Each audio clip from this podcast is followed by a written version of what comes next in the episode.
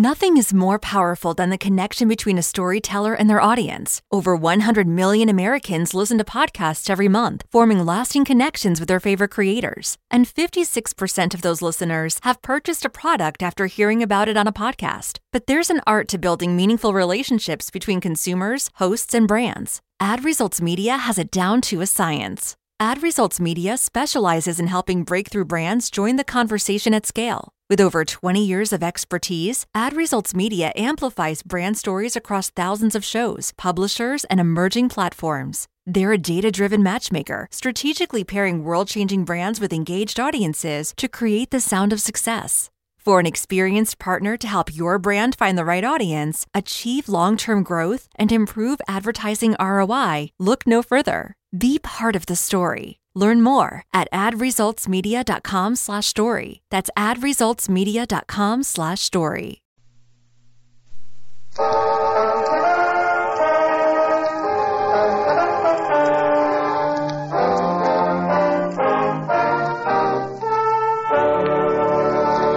Kreml Hair Tonic and Kreml Shampoo present the new adventures of Sherlock Holmes, starring Nigel Bruce as Dr. Watson and Tom Conway as Sherlock Holmes.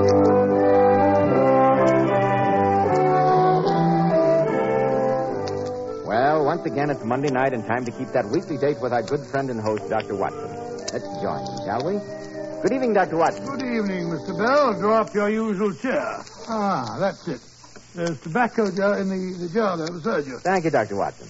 And now, how about tonight's new Sherlock Holmes Oh, adventure? my boys, I told you last week the story took place in the fetid depths lurking behind the wharfs which line the north side of the river near London Bridge. Sounds like good old Limehouse to me. it was, Mr. Bell, though I prefer to call it bad old Limehouse. For it's a neighborhood where human life was held cheap, and a scream in the night or the sickening sound of a criminal's bludgeon were almost commonplace. That, Mr. Bell, is the setting for the weird adventure that I call Queue for Murder. Dr. Watson, you're beginning to make my hair stand on end. Oh, speaking of hair, Mr. Bell, haven't you a, a message for our yes, Dr. Watson, I have. Naturally, most any man who takes pride in his appearance uses a hairdressing to keep his hair in place. And men, what about the product you're using at present? You find it too greasy, too highly perfumed? Does it make your hair feel sticky and dirty? Then here's a tip. Change to Kreml Hair Tonic. This highly specialized hair tonic has just enough light oil to keep hair handsomely groomed.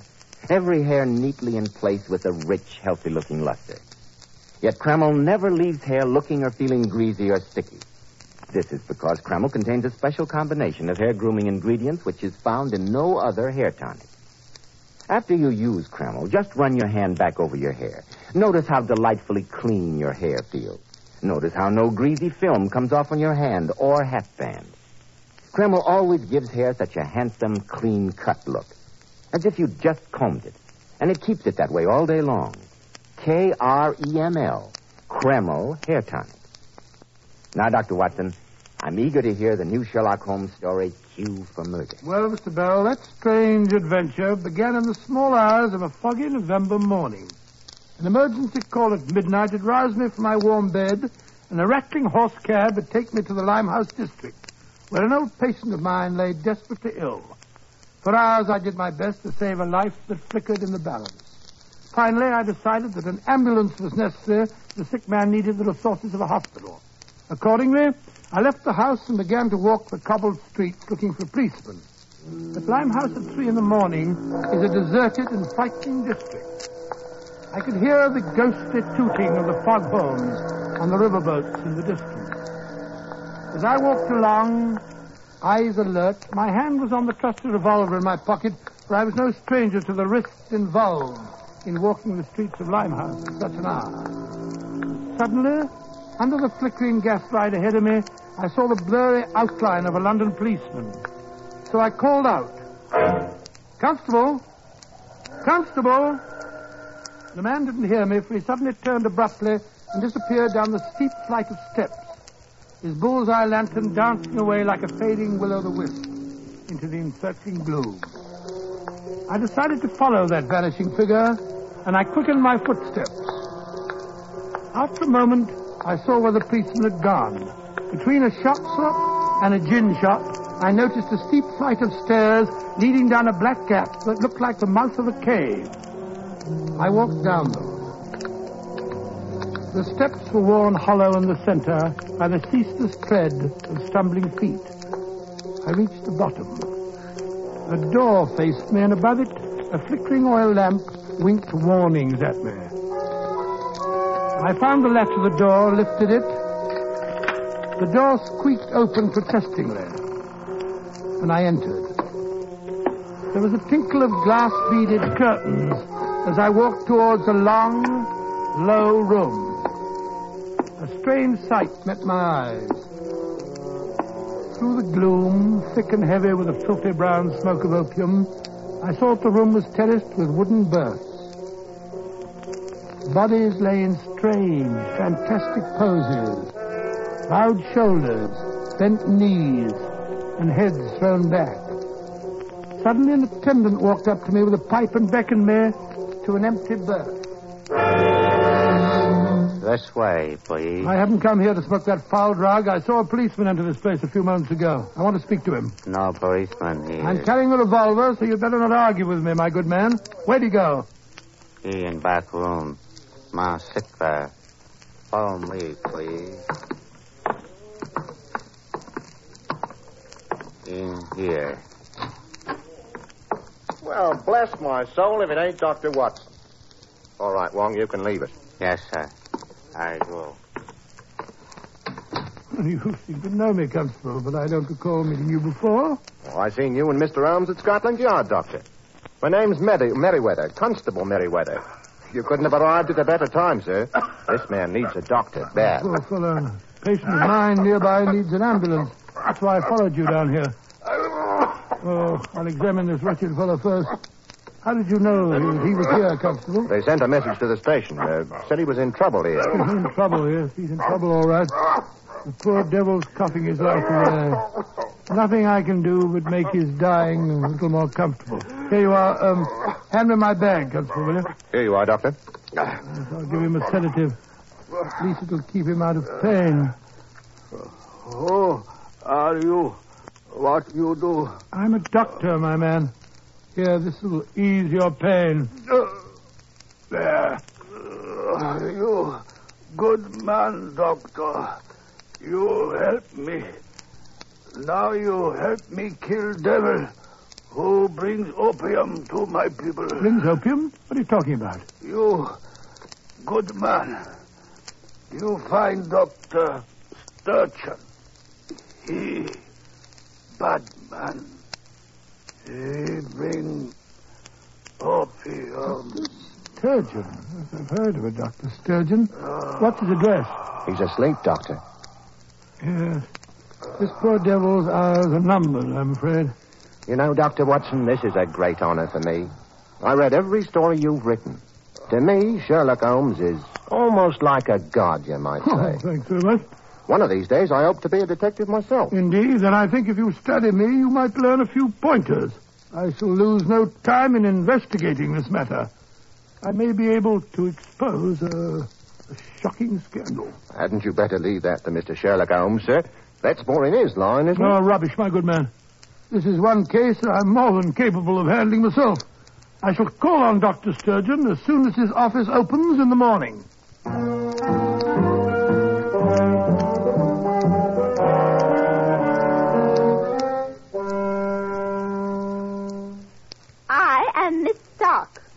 Sturgeon's secretary, and I'm afraid you can't see the doctor now. His first patient is due at any moment, and you haven't got an appointment. But I'm a doctor myself. My name is Watson. Nevertheless, you'll have to make an appointment. Now, look here, my good woman. I'm I not... am not your good woman, and you cannot see Dr. Sturgeon. But uh, Sturgeon and I were friends at, at, at medical school together. Sturgeon the surgeon, we call him. That's funny, don't you think, Miss Stark? Not at all. And what medical college did you attend, Dr. Watson? the University of London. Odd that you should have met Dr. Sturgeon. He studied at the University of Glasgow. Oh, well, I was at Glasgow, too, for a while, now that you mention it. You've wasted enough of my time. I don't know what you're after, but I think you'd better leave. Good, good heavens. What was that? Came from the doctor's office. Come along. Dr. Sturgeon. Ah, ah, he's choking. I'll loosen his oh, collar. Dr. Sturgeon. What is it? He's trying to say something.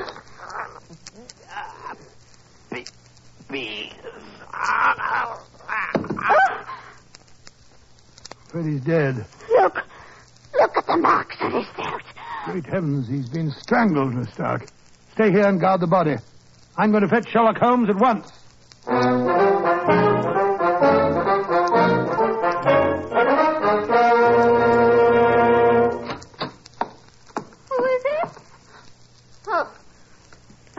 Back again. Yes, Miss Stark, this is Mr. Sherlock Holmes. How do you do? How do you do? Uh, no one's been here since I left? No. Patient came into the outer office, but I sent her away. Splendid.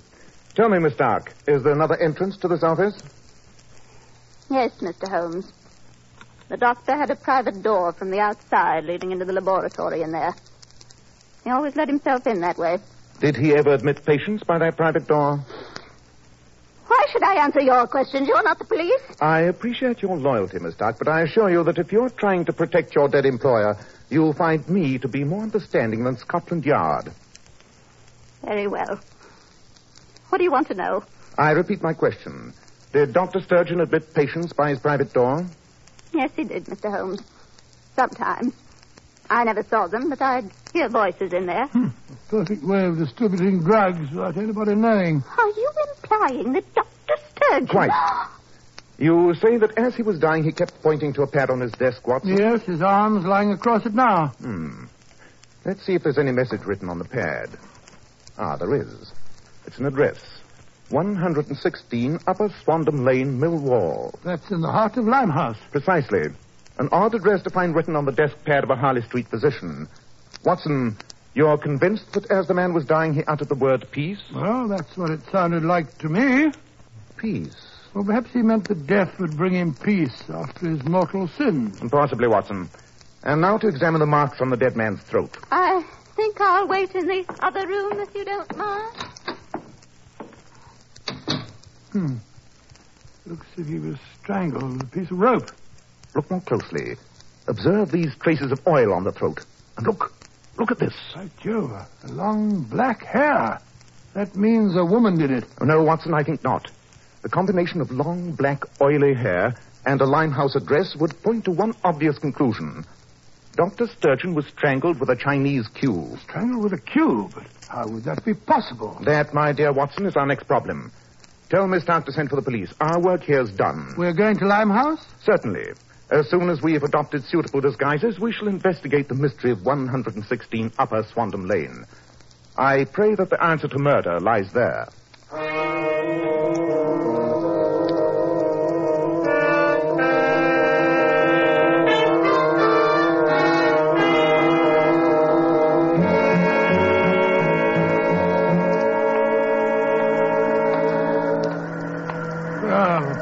My soul, Holmes, you make the most convincing looking dockhand. Thank you, Watson.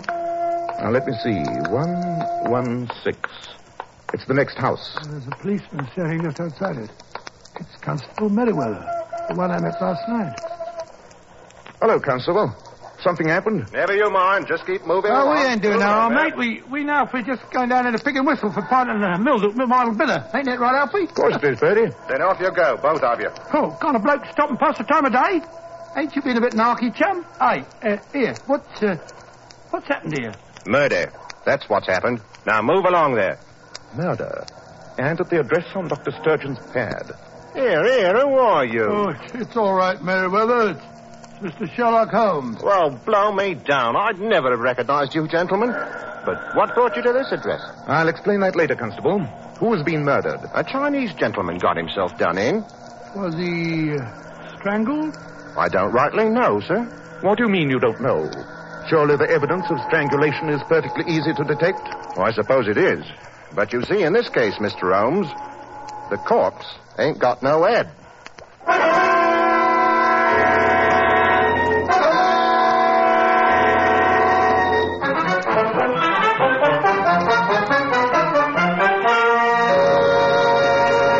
In just a moment, we'll rejoin Sherlock Holmes and Dr. Watson.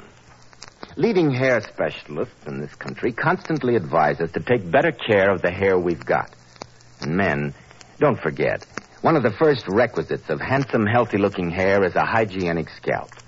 So why buy just any hair dressing when you can enjoy the extra benefits of this highly specialized Kreml hair tonic?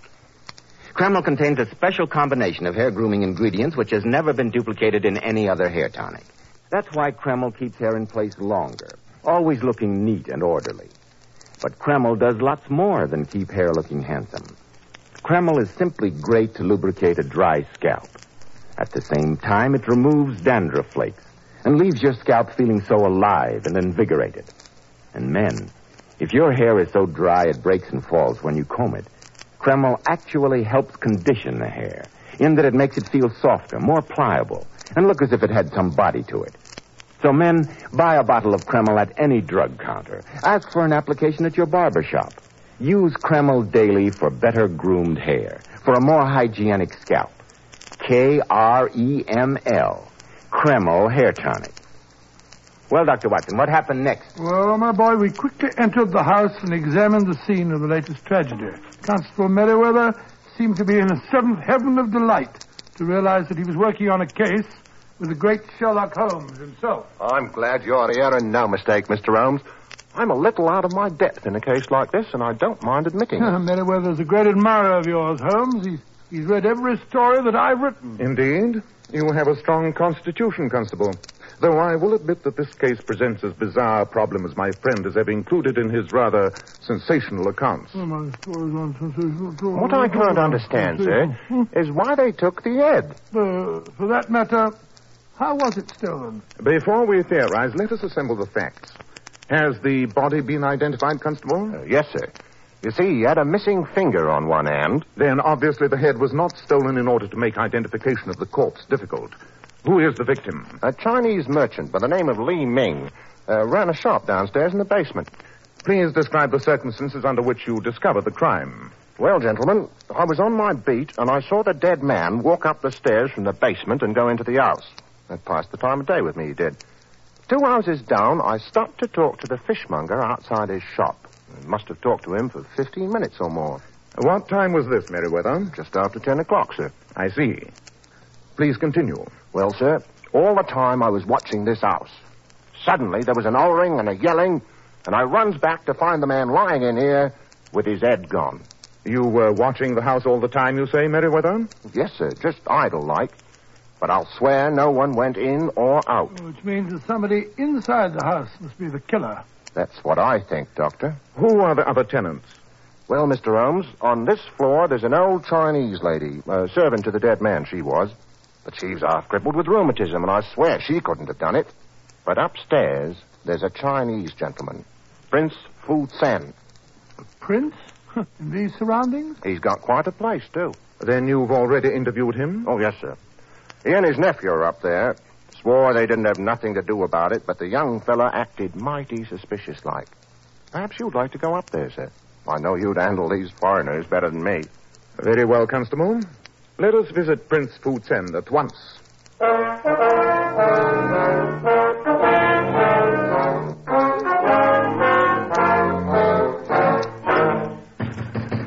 Come on in there, come on. Open up in the name of the law. I'm afraid the name of the law doesn't appeal to them.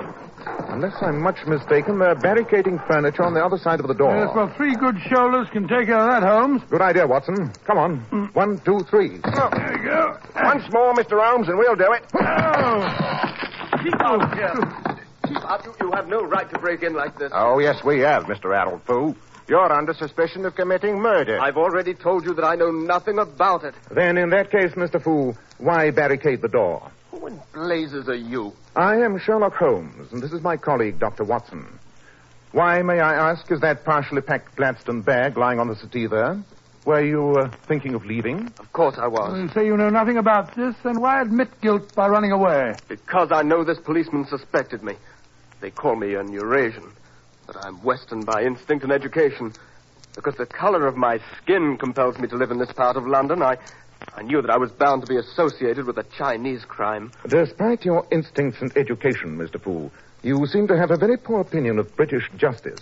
Huh. Where is your uncle, Prince Fu Chen? In the study. Uh, you can lead the way if you don't mind, Mr. Fu. I'd like to keep my eye on you. Oh, very well. Follow me. I must say it's a sumptuous flat, Holmes. Some of these oriental furnishings must be priceless. Yes, Watson. Quite incongruous in such a district. Uncle, that policeman's back again. And there's some other men with him. Won't you come in, uh, gentlemen? Prince Fu, this is Mr. Sherlock Holmes and Dr. Watson. How do you do? Uh, How do you welcome do? uh, to my humble abode, gentlemen. And uh, perhaps I may be permitted to ask why two such famous men should be dressed like riffraff from the quayside. We're investigating a murder, Prince Fu. You have come to speak to me of murder, Mr. Holmes? But I have already told the constable that I have no knowledge concerning the tragedy of which he spoke. Possibly, Prince Fu, but uh, as we came in just now, the door was barricaded and your nephew's bag was packed. He admitted that he was going to leave. Harold, my boy, what uh, prompted you to such an action? You have no knowledge of the crime. How could I prove it? You know as well as I do, Uncle, that a Eurasian hasn't got a chance. Quiet, Harold. Uh, Mr. Holmes, you must forgive the boy. He is young, young and bitter. But he will learn in time that he is neither English nor Chinese. He is something far greater. He is a man. Oh, the devil with your moralizing, Uncle. Prince Fu, you are a man of intelligence, and I'll put our cards on the table. The dead merchant downstairs and a certain doctor in Harley Street, who was also murdered today, were undoubtedly both involved in peddling narcotics.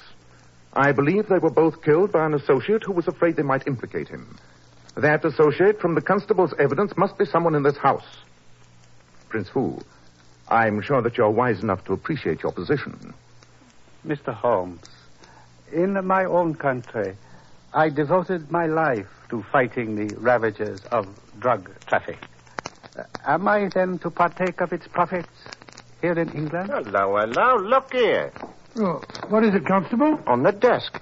It's a doctor's visiting card. Hmm. Henry Sturgeon, M.D., 86 Harley Street. Great Scott. How do you account for this, Prince Fu? I, I am completely bewildered. I have never seen that card before, nor have I ever heard of a Dr. Sturgeon. I suppose the wind must have blown it in, eh? Funny coincidence and no mistake. Shall I arrest him, Mr. Holmes? No, Merriweather, though I would like you to remain here on guard. In the meanwhile, Watson and I have one vital task to perform. What's that, Holmes? We must search this house from basement to chimney top. We've got to find that missing head.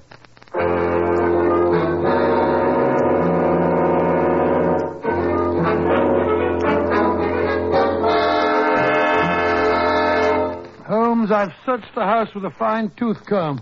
I'll swear the missing head isn't here. So will I, old chap. That's why I gave you the job of searching for it. why the blazes waste my time while you go careering all somewhere else? Oh, don't be angry with me, Watson. I needed you to create a diversion to cloak my real activities. Huh? Where have you been? I've been having a most illuminating talk with a certain tradesman by the name of Albert Bloggs. Now I know who our double murderer is. Good Lord. Who? I suggest that we return to Prince Fu Tsen's flat upstairs. There I shall make the matter clear to you.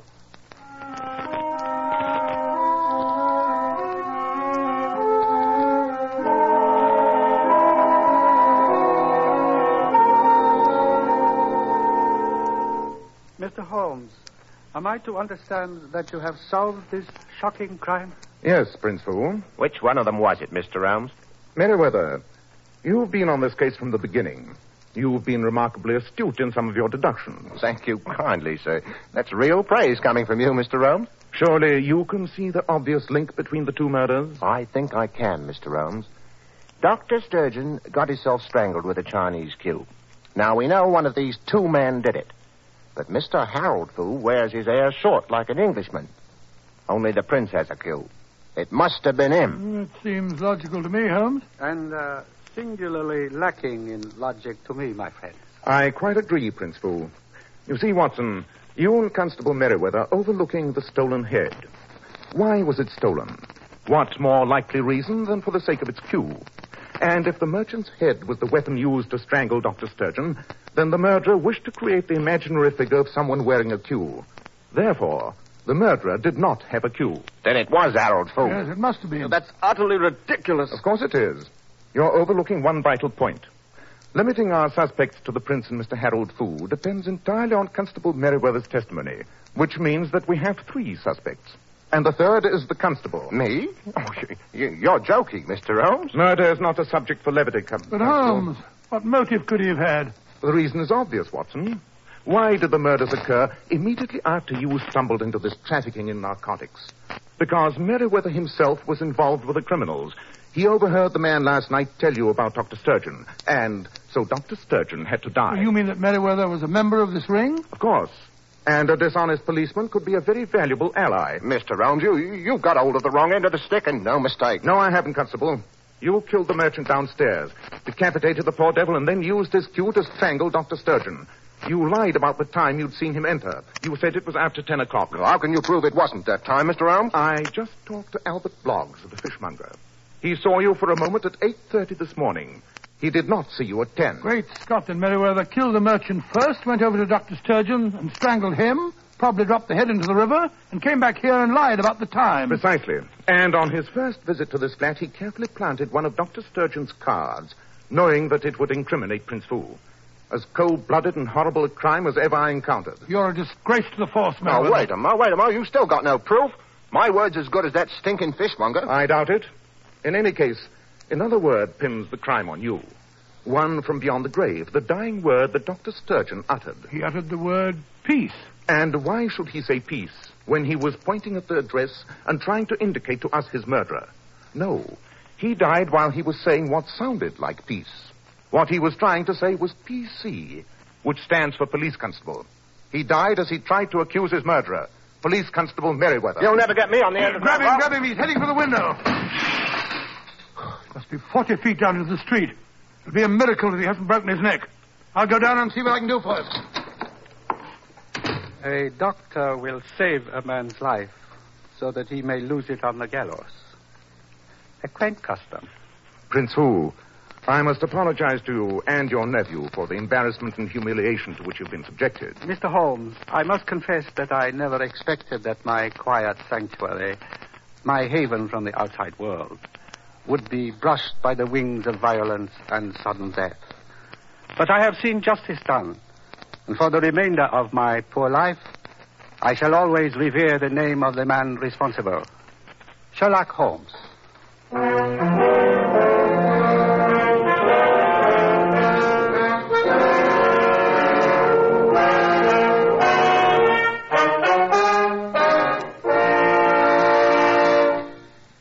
Ladies, one of the greatest beauty authorities in this country is John Robert Powers. And the first beauty advice Mr. Powers gives his lovely Powers models is to use only Kreml shampoo to wash their hair. And isn't he wise, Mr. Bell? Because Kreml shampoo is one shampoo that can be bought today that leaves the hair fairly teeming with natural, brilliant highlights. Yet never under any circumstances does Kreml shampoo ever dry the hair. You see, Kreml shampoo is not a soapless shampoo. It's not a cream shampoo. It's entirely different. How right you are, Mr. Bill. Why, after a Kreml shampoo, even dull, lifeless looking hair actually radiates all its natural glossy luster. And Kreml shampoo has a built in oil base, which helps keep the hair from becoming dry or brittle. In fact, it's wonderful to soften dry, brittle ends. So, ladies, be smart. Always wash your hair with Kreml shampoo. It leaves the hair a vision of shining beauty, yet in no way hurts the texture. No matter how often you use Kreml shampoo, or over a long period of time, it's always so mild and gentle on your hair. And remember, ladies, no other shampoo leaves the hair sparkling with more natural, glossy luster. It's K R E M L, Kreml shampoo. Now, Dr. Watson, what about next week? Well, now, let me see. What I tell you next week? Next week. Uh, next week, Mr. Bell, I think I'll tell you a story about some strange deaths that happened, of all places, in the British Museum.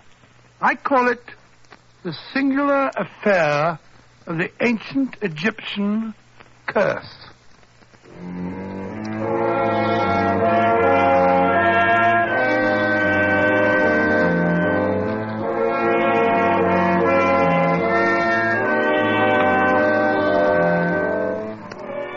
Tonight's new Sherlock Holmes adventure was suggested by an incident in Sir Arthur Conan Doyle's story, The Man with the Twisted Lip. Nigel Bruce appeared by permission of California Pictures. Tom Conway through the courtesy of Eagle Lion Pictures. The Sherlock Holmes series is produced by Tom McKnight with original music composed and conducted by Alex Steinert. This is Joseph Bell speaking for Kreml Hair Tonic and Kreml Shampoo, inviting you to be with us next week at this same time when Dr. Watson will tell us about the singular affair of the ancient Egyptian curse.